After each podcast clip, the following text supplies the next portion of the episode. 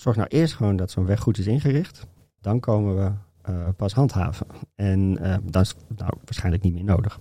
Maar, en, en eigenlijk moet dat een beetje doorbroken worden. Dus moet wat creativiteit komen van de wegbeheerder, bijvoorbeeld in dit geval Amsterdam. En wat creativiteit komen van, um, van het Openbaar Ministerie en de politie. Van hoe kunnen we naar elkaar toekomen om toch te zorgen dat Amsterdam veilig blijft. Je luistert naar Verhalen in Veiligheid.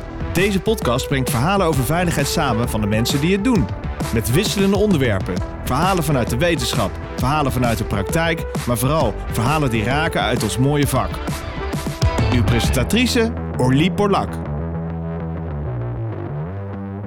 Welkom uh, luisteraars, het is weer uh, tijd voor een uh, mooie podcast. Vandaag gaan we praten over verkeersveiligheid. Dat is dus een thema dat mij aan het hart gaat. Ik heb namelijk kids die op de fiets gaan, fatbikes, in Amsterdam. Ja, en dan schrik je wel als je het parool openslaat met al die verkeerscijfers. De resultaten, althans of de cijfers wisselen nogal eens. De ene keer zeggen ze, we hebben te maken met 8000 zware ongevallen, verkeersongevallen. De andere keer zeggen ze 5000. In ieder geval 80% van die ongevallen schijnt met een fiets te gebeuren. Veel letsel. Amsterdam is in ieder geval in paniek, dus de krant staat er vol van. En de eerste maatregelen rollen al uit. En voor wie in de stad is geweest, die weet, nou, je mag maar 30 rijden. Wat mij dan weer verbaast dat iedereen zich eraan houdt, vind ik dan ook wel weer knap. Dus ik dacht, ik wil daar toch eens het fijne van weten. Want ik heb het gevoel dat het steeds onveiliger wordt. Maar ja, gevoel is niet hetzelfde als feiten. En dan, wie zou ik dan kunnen bellen? Nou, ik dacht niemand minder dan uh, Martin Dame. Hij is directeur-bestuurder uh, bij SWOV. Dus die heb ik vandaag weten te strikken om in het studiootje te komen klimmen. Martin, welkom. En wat super gaaf dat je hier bent. Ja, dank je, Orly. Nou, verkeersveiligheid. Ik ben wel benieuwd. Want wat je ziet wil niet altijd zeggen dat het zo is. Ik ben heel benieuwd naar wat zijn nou echt de, de, de feiten en de cijfers en de trends. Ja, SWOV zeggen wij meestal SWOF. Dat is niet echt heel veel beter. maar wel zoals we bekend zijn. Uh, ja. ja, als je dan. Wat zijn de feiten? Wat zijn de cijfers? Wat we weten is dat het gewoon slecht gaat met de verkeersveiligheid. Dus je, je gevoel klopt redelijk. Ja. Uh, we hebben de, de, laatste cijfers die we echt allemaal op een rijtje hebben zijn 2022. En dat is eigenlijk na jarenlang stagnatie. Dat was ook niet goed. Dus na jarenlang stagnatie van cijfers van doden en ernstig verkeersgewonden zien we nu echt een toename. Een toename waar we bang voor waren. Dus het aantal doden is ten opzichte van het jaar ervoor, van 21, 30 procent gestegen. Dat is ongekend. Dat is eigenlijk in mensenheugenis niet eerder voorgekomen. Of dat moet je echt 70 jaar terug. En het zijn er iets van 150 meer. Dus we zijn op 745 doden uitgekomen. En dat zijn verkeersongevallen? Dat zijn verkeersongevallen. En wat voor soort ongevallen voeren daar de boventoon? Welke zijn oververtegenwoordigd? Nou, alle groepen en dat is ook nieuw. Alle groepen, uh, dus automobilisten, fietsers, andere zeg maar gemotoriseerde tweewielers, alles wat je kunt voorstellen, is toegenomen. Maar de grootste toename en de grootste groep is, zijn de fietsers. Dus uh, voor de tweede jaar op rij zijn de meeste doden gevallen bij onderfietsers. En daarnaast, wat je had over de gewonden, zijn ook inderdaad ernstig verkeersgewonden. En daar is ook 20% meer ernstig verkeersgewonden. Dus het waren de 6800 in 21 en nu zijn het de 8300. 8300 mensen die met ziekenhuiswaardige verwondingen, dus uh, ernstige breuken, inwendige verwondingen, hoofdletsel, uh, in het ziekenhuis zijn gekomen. En daar voeren de fietsers helemaal de boventoon. Daar is het iets van 70% van de ernstige gewonden zijn fietsers. En zijn dat ook, uh, want ja, ik ben altijd bang voor mijn kids, hè. Die, die gaan natuurlijk op de fiets naar Amsterdam. Die hebben een fatbike. En die is dan wel niet opgevoerd. Maar wat voor, wat voor ernstige verkeersongevallen is dat? Is dat ook weer met jeugd? Hè? Zijn dat weer de, de, tieners die naar school gaan of de studenten? Uh, de helft van, de, van al die fietsdoden zijn uh, eigenlijk ouderen boven de 75. En dat wil niet zeggen dat die slecht kunnen fietsen. Dat is eerder dat als er iets gebeurt, en dat kan ook jouw kinderen overkomen, dat bij hun de gevolgen ernstiger zijn. Dus jouw kinderen zouden bijvoorbeeld bij de minder ernstige gewonden kunnen komen, omdat ze gewoon sterker zijn, jonger. En maar de, het zijn vooral ouderen die we zien dat die in het ziekenhuis terechtkomen. Dus die zitten vooral bij de ernstige gewonden, maar ook dus bij de doden. En dan we hebben we het nu eigenlijk over uh, ja, cijfers. Ja. Maar zie je dus ook andere, andere trends? Want ik zie dus ook een trend. Ik was gisteravond aan het rijden op, op een stuk snelweg, het was de A12. Vier baans. was eigenlijk helemaal niemand, want ik reed eh, terug van een eh, klantafspraak, heel laat. Het was eh, denk ik half tien of zo al. Er zit al een auto achter me. Maar hij zat echt heel kort op mijn bumper, maar echt, echt extreem kort. Dus ik denk, ga snel opzij. Wat, wat is dit? Dat vind ik gevaarlijk. En toen dacht ik, wat een raar gedrag eigenlijk. De hele weg is leeg. En je kiest ervoor om gewoon op mijn bumper te rijden. Toen dacht ik, zou dit een nieuwe trend zijn? Zou die de kikker uitkrijgen om, om er zo kort op te zitten, iemand eigenlijk te laten schrikken? Want jij komt er ook heel hard op afrijden. En toen ik opzij ging, toen deed hij dat dus ook bij mij voorganger. Dus er zat een autootje voor me, ook weer een hele lege weg. Daar deed hij exact hetzelfde gedrag. Toen dacht ik, wat is dit voor iets raars? Dat is natuurlijk anekdotisch. Ja, En eh, ik dacht even, oh, misschien is het wel een, eh, een automatische auto die eh, heel kort achter je kan, mag zitten. oh ja, ja Maar- een goeie. dat, dat zal het niet zijn. Hoewel dat wel een, dingetje is met ehm, automatisering. Maar daar kunnen we het misschien later over hebben of een hele andere keer. Ja, mooi. Hoe mensen zich gedragen als dit bijvoorbeeld als gevaarlijk ge- verkeersgedrag zou worden gezien. Onverantwoordelijk verkeersgedrag is. Dan zou er eigenlijk handhaving op moeten zijn. En dat, ik weet natuurlijk helemaal niet hoeveel mensen dit doen. En dit zal niet ve- veel voorkomen. Maar dit is eigenlijk iets wat je met controles of staande houding zou willen, zou, zou willen aanpakken. Daar is meer zichtbaarheid voor nodig, meer, meer handhaving, meer zichtbare handhaving ook. En niet alleen maar automatische boetes via camera's. Dus ik, ja, ik kan echt niet zeggen of dit veel gebeurt. Of dat het een trend is. Het is wel van, je kunt er wat aan doen. Mocht het veel meer worden met, eh, met, met meer eh, capaciteit voor de politie om hierop te handhaven. Maar als je het breder trekt, want eh er was natuurlijk een anekdotisch verhaal over eigenlijk misschien wel risico-inschatting.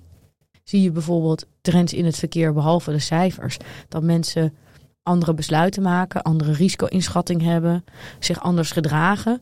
Waarvan jij zegt, misschien even zonder specifieke data, dat je zegt, nou dit valt wel op in de cijfers. Nee, en dat heeft ook te maken, nou dat komt omdat we dat gewoon niet weten. De politie komt bijvoorbeeld bij, bij zware ongevallen, dus, dus eh, wa- wat je nu noemt, hè, dat is dus natuurlijk eigenlijk, jij lost het op, jij probeert het op te lossen. Jouw voorganger probeert het waarschijnlijk ook op te lossen. Er is hier misschien geen ongeval uit voorgekomen, het is gewoon irritant, het is naar gedrag, je voelt je misschien niet veilig op de weg. Maar als hier een ongeval is wat voortgekomen, nou, met twee auto's, dan komt de politie erbij. Maar dan gaat het eigenlijk over verantwoordelijkheid. Wie heeft het gedaan? Hoe gaat het met de slachtoffers? En het gaat niet over wat zijn nou precies de achterliggende oorzaken. En eh, ja, ook het SWOF, hè, ons instituut, die doet ook wel wat we noemen diepteonderzoek. Eh, dus echt proberen erachter te komen van wat, wat de achterliggende oorzaken zijn. Maar dat zijn 40, 50 onderzoeken misschien in een jaar. En het is heel moeilijk om daar trends uit te halen. Dus, en dat geldt eigenlijk voor heel veel zaken. Dat we eh, dat, we ons vooral moeten, dat we ons vooral kunnen, alleen maar kunnen focussen op de echt grote zaken die we echt duidelijk zien. Om daar impact mee te hebben. Eh, dus als een, als een wetenschappelijk instituut eh, voor onderzoek naar verkeersveiligheid weten we ook gewoon echt niet alles. Nee, en ik hoor je nu eigenlijk ook iets zeggen over definities. Want we hadden het net over hoe, hoe wordt het gezien. Hè? Wordt het gedefinieerd als zijnde roekeloos verkeersgedrag? Dan komt die in een lijstje, dan kan je erop handhaven. En jouw handhaving is jouw bron van kennis. Hè? Dus de, de, politie geeft jou de data door. Maar als de politie niet die gedragingen noteert, dan, dan krijg je ze niet door. Maar ik vind dat best wel een interessante trend. Is wat vinden we nou eh, ja, bijdragen aan de verkeersveiligheid en wat niet?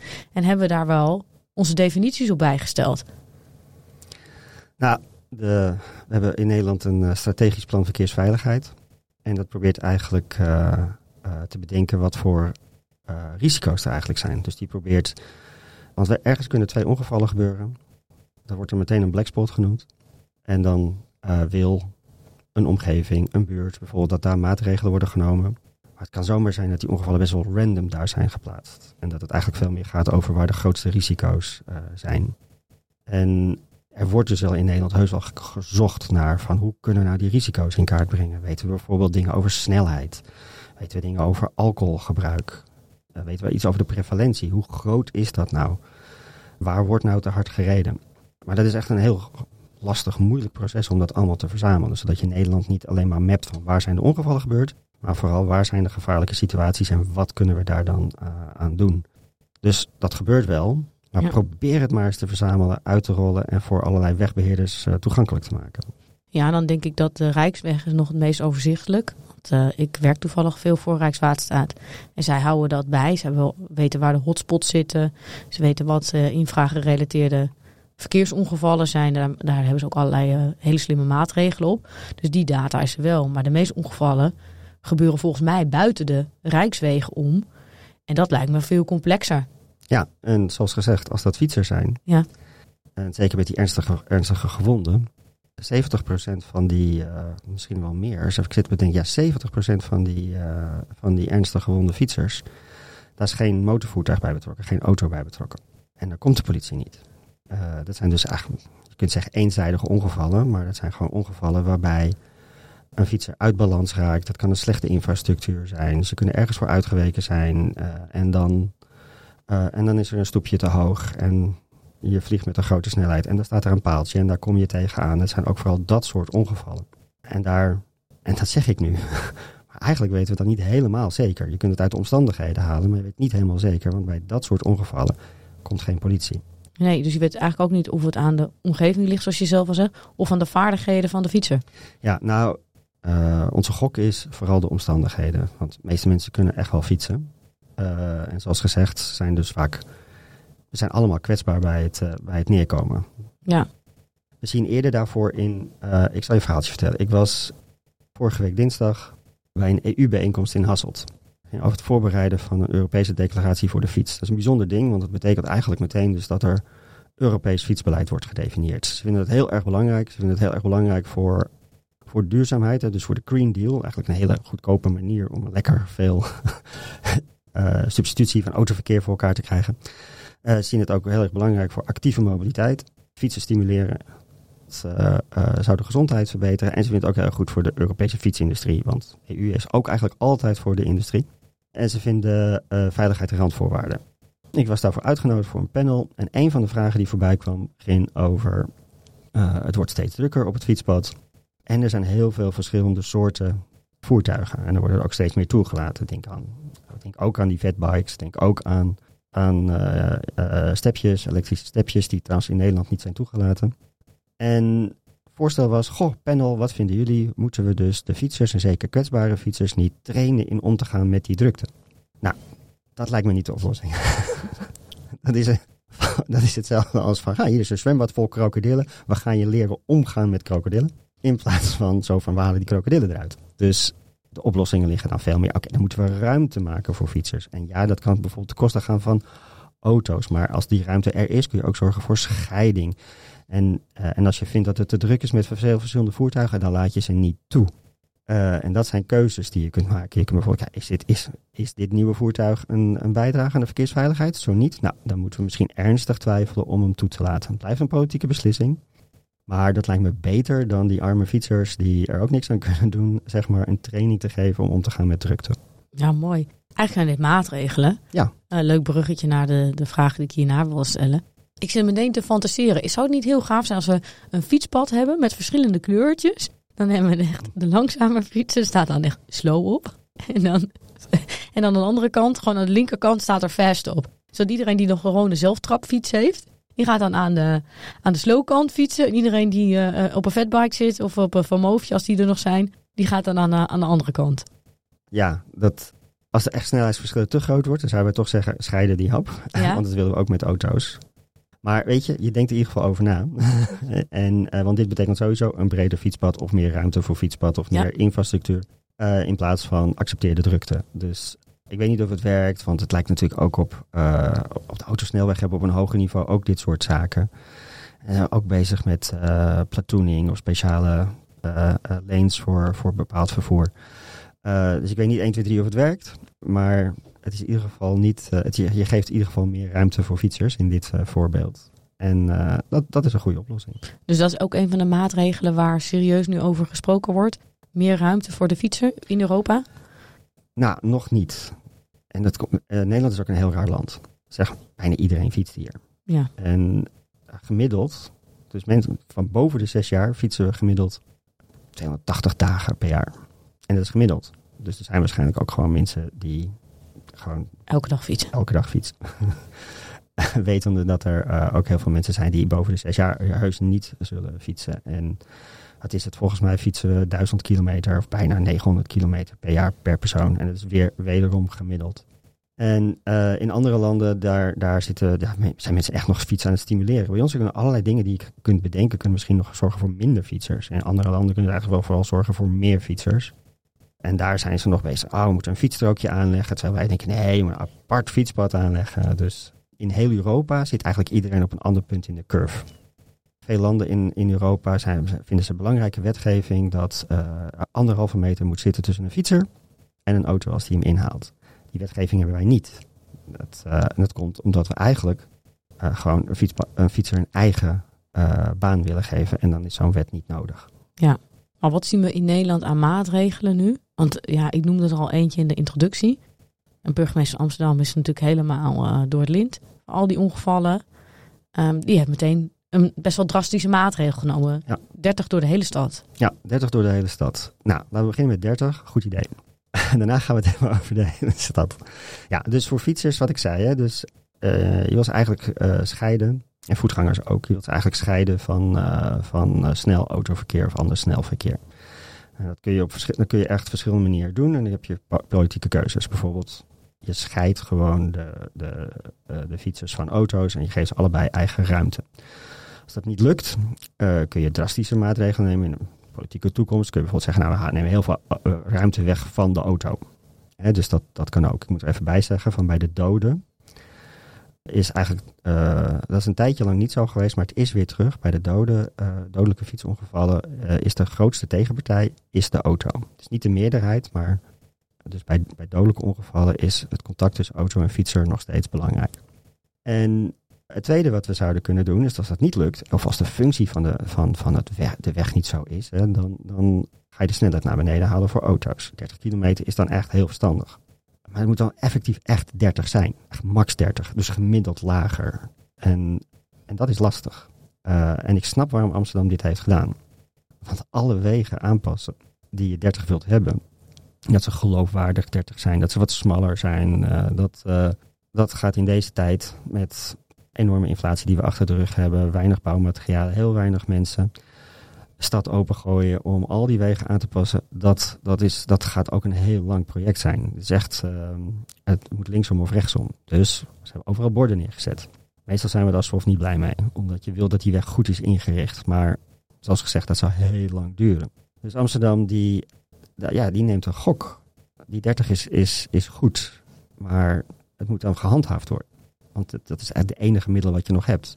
Dan heb je richtlijnen die zeggen van ja, uh, onze de politie of openbaar ministerie kan zeggen onze capaciteit is beperkt. En zorg nou eerst gewoon dat zo'n weg goed is ingericht. Dan komen we uh, pas handhaven. En uh, dat is nou waarschijnlijk niet meer nodig. Maar en, en eigenlijk moet dat een beetje doorbroken worden. Dus moet wat creativiteit komen van de wegbeheerder, bijvoorbeeld in dit geval Amsterdam. En wat creativiteit komen van, van het Openbaar Ministerie en de politie. Van hoe kunnen we naar elkaar toekomen om toch te zorgen dat Amsterdam veilig blijft. Tegen de tijd dat er wegen blijken te zijn waarbij die 30 niet gehaald wordt. Hè. Dus ik, um, nou, voor iedereen die luistert, uh, we zitten nu in Amstelveen. Ik ben net uit Amsterdam komen rijden over de Amstelveenseweg. En, uh, want dat is heel simpel hier. Andere kant op heet die de Amsterdamseweg. En iedereen rijdt 30. Ja. dat is ongelooflijk. Ja. ja, dat is mij dus ook opgevallen. Wat ik ook grappig vind, ik kom dus ook graag in de stad. En uh, sorry, ja, ik pak wel heel vaak de auto. Iedereen rijdt 30. En in Amstelveen, waar het dus nog niet verplicht is, rijden ze ook in één keer allemaal 30. Dus dat gedrag kopiëren ze uit de stad ook in Amstelveen. Ik vind het inderdaad heel grappig om te zien. Ja, en uh, dat zou heel erg bemoedigend zijn voor, uh, voor Amsterdam. Ik moet wel zeggen dus dat dat deel van de Amstelveensweg ook echt wel geloofwaardig 30 is ingericht. Maar je moet ook denken van heel veel van onze wegen hebben expres op 50 ingericht. Ja. Uh, met, een, met een doel, namelijk om auto's zo snel mogelijk weg te krijgen van, van fietsers en voetgangers. Hè. Dus, dus overal 30 is eigenlijk ook een uitnodiging voor sluipverkeer daar waar je het niet wil. Maar uh, als je vroeger met 60 ergens omheen mocht, dan deed je dat zelf. Of Google Maps geeft dat, of een andere uh, navigatiesysteem geef je dat aan. Van, maar ja, als het overal 30 is, ja, waar, waarom niet ergens dwars doorheen rijden? Dat tenminste, ja, je navigatiesysteem zou dat snel uh, gaan voorstellen. En dan creëer je dus eigenlijk door alles 30 te maken, kun je ook op die manier problemen creëren. Ja, dus je moet nadenken over welke maatregelen Eh, zijn Welke op de lange termijn effectief? En wat Welke zijn wegen nou- wel en niet? Ja, Ja. ja. ja, Ja, interessant. Want eh, ik vind het ook wel leuk. Hè? Hoe, hoe zou je het anders willen zien? Ik eh, denk ook wel eens na over innovaties. Anders, het is een gesprekonderwerp, verkeersveiligheid, bij mijn tieners. Hè? Wil ze bewust scherp en alert houden. En eh, mijn tienerzoon die had bedacht dat we auto's moesten voorzien van intelligente spiegels. Dus als een auto dan rechtsaf slaat, dan kan hij precies het fietspad zien. En dan zou je in de spiegel zou je de snelheden van alle fietsen zien. Ja. Nou, hij is welkom bij ons instituut, want we doen hier ook onderzoek naar. En er zijn natuurlijk heel veel, eh, ook, ook bij, eh, bij vrachtwagens, voor dode hoeken. Er wordt, er wordt hier ook wel veel onderzoek naar gedaan. Maar dan nog steeds is het een heel, een heel complex van hoe is de weg ingericht. Kijkt de chauffeur wel in zijn spiegel? en, en werkt die spiegel goed? En wat voor informatie geeft hij? En wanneer werkt die bijvoorbeeld niet? Hè? probleem van technologie. Van, hij heeft ook een operating window. Eh, en als je er heel erg op vertrouwt, eh, wat gebeurt er dan? Dus, dus, maar het is inderdaad gewoon een innovatie die wordt onderzocht. Dus dit, dit soort dingen eh, gebeuren inderdaad. Zit er eentje tussen dat je zegt, nou, maar daar zit gewoon toekomst in. Het is lastig. Dus eh, ten eerste zijn we onderzoekers, Ja. eh, geen uitvinders. Eh, dus je vraagt het misschien aan de verkeerde persoon. En Ja. hadden, we, eh, hadden we eigenlijk nog een derde persoon nu in de podcast moeten hebben. Die, het is wel zo dat het ministerie van, van Infrastructuur en, en Waterstaat heeft wel ehm 50 miljoen voor innovatie ter beschikking. Die ze ergens de komende tijd willen, willen uitrollen en dan eh, in de komende tien jaar willen uitgeven met een soort oproep van kom met innov- innovatieve ideeën, vooral om fietsveiligheid te verbeteren. Maar ik zou eh, zeggen van, ik, heb, ik begon net al over automatisering. Dus dit zijn gewoon dus een auto steeds intelligenter te maken om eigenlijk de bestuurder te ondersteunen. Dus, eh, en, en je zou kunnen zeggen, oké, hoe weten we nou hoe een, hoe een eh, bestuurder, eh, hoe we bestuurder kunnen ondersteunen? Is dus wat voor fouten maakt een bestuurder? Bijvoorbeeld niet in zijn spiegel kijken of niet alles kunnen zien. Kom je zo met zo'n slimme spiegel.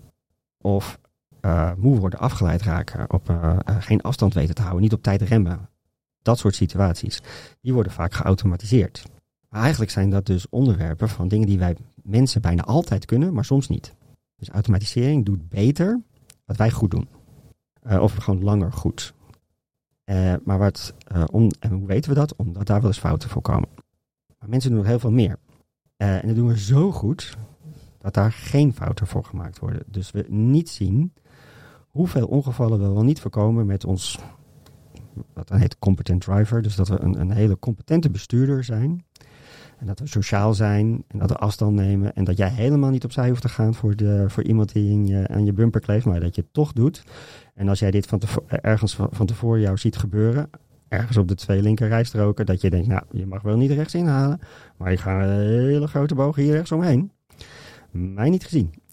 en, eh, en dat is zaken die, die we, waar we eigenlijk niet weten hoe dat werkt. En de angst bestaat dat als je dus een menselijke bestuurder gaat vervangen, eh, zodat hij beter afstand houdt en beter remt, dat je al dit gedrag dan als kind met badwater weggooit. Dus eh, ik hoop eigenlijk dat de innovaties ook vooral zitten op dit. Op zo van wat maakt nou een competent driver? En hoe kunnen we de competent driver zo goed mogelijk ondersteunen? En in ieder geval niet te vroeg afscheid nemen van de menselijke bestuurder. Nou, dat vind ik ook een mooie afronding van deze podcast. Zullen we toch een klein oproepje doen aan de luisteraar? Kennelijk is er een potje met geld eh, voor innovaties en ideeën. Zullen we even concreet maken? Stadhouderskade, Amsterdam, Je hebt een provincie nodig. Dus ik zou een zeggen, provincie. of misschien wel de VRA, dus de, de vervoersregio Amsterdam. Dus het, het ministerie zegt, volgens mij is het idee, een consortium dat breed is georiënteerd, samen met een provincie en dan ideeën indienen. Oké, waar mogen ze het indienen? Stadhouderskade. Lijkt me een mooi, mooi startpunt. Ja. Er gebeuren de meeste ongevallen, al jaar en dag. En het bizarre is, volgens mij hebben ze er nog nooit wat aan die, van die keersituatie iets gedaan. Dus klein oproepje toch? Ja. Klein oproepje. Dan wil ik jou hartelijk danken voor, eh, voor deze leuke podcast. Dankjewel. Je luisterde naar Verhalen in Veiligheid. Wil je niks missen van deze podcast? Abonneer je dan op deze podcast in je favoriete podcastplatform. Of laat een recensie achter via Apple Podcast. Dank voor het luisteren. Graag tot de volgende.